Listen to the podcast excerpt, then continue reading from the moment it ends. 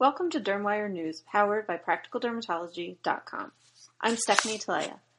There's a new trend you may want to warn your patients to stay away from homemade sunscreens being shared on Pinterest.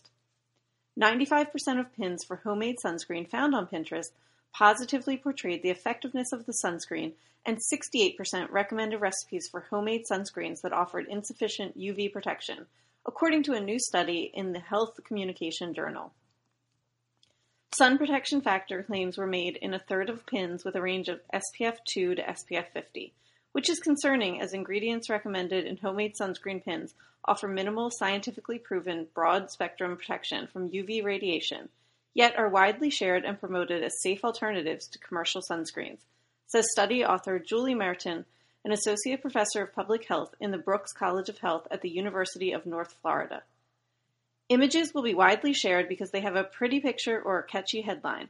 However, the information can be, can be completely misleading, says Merten in a news release. Just because you make it yourself or something is labeled as natural, organic, non toxic, or has fewer ingredients doesn't necessarily mean it's safer.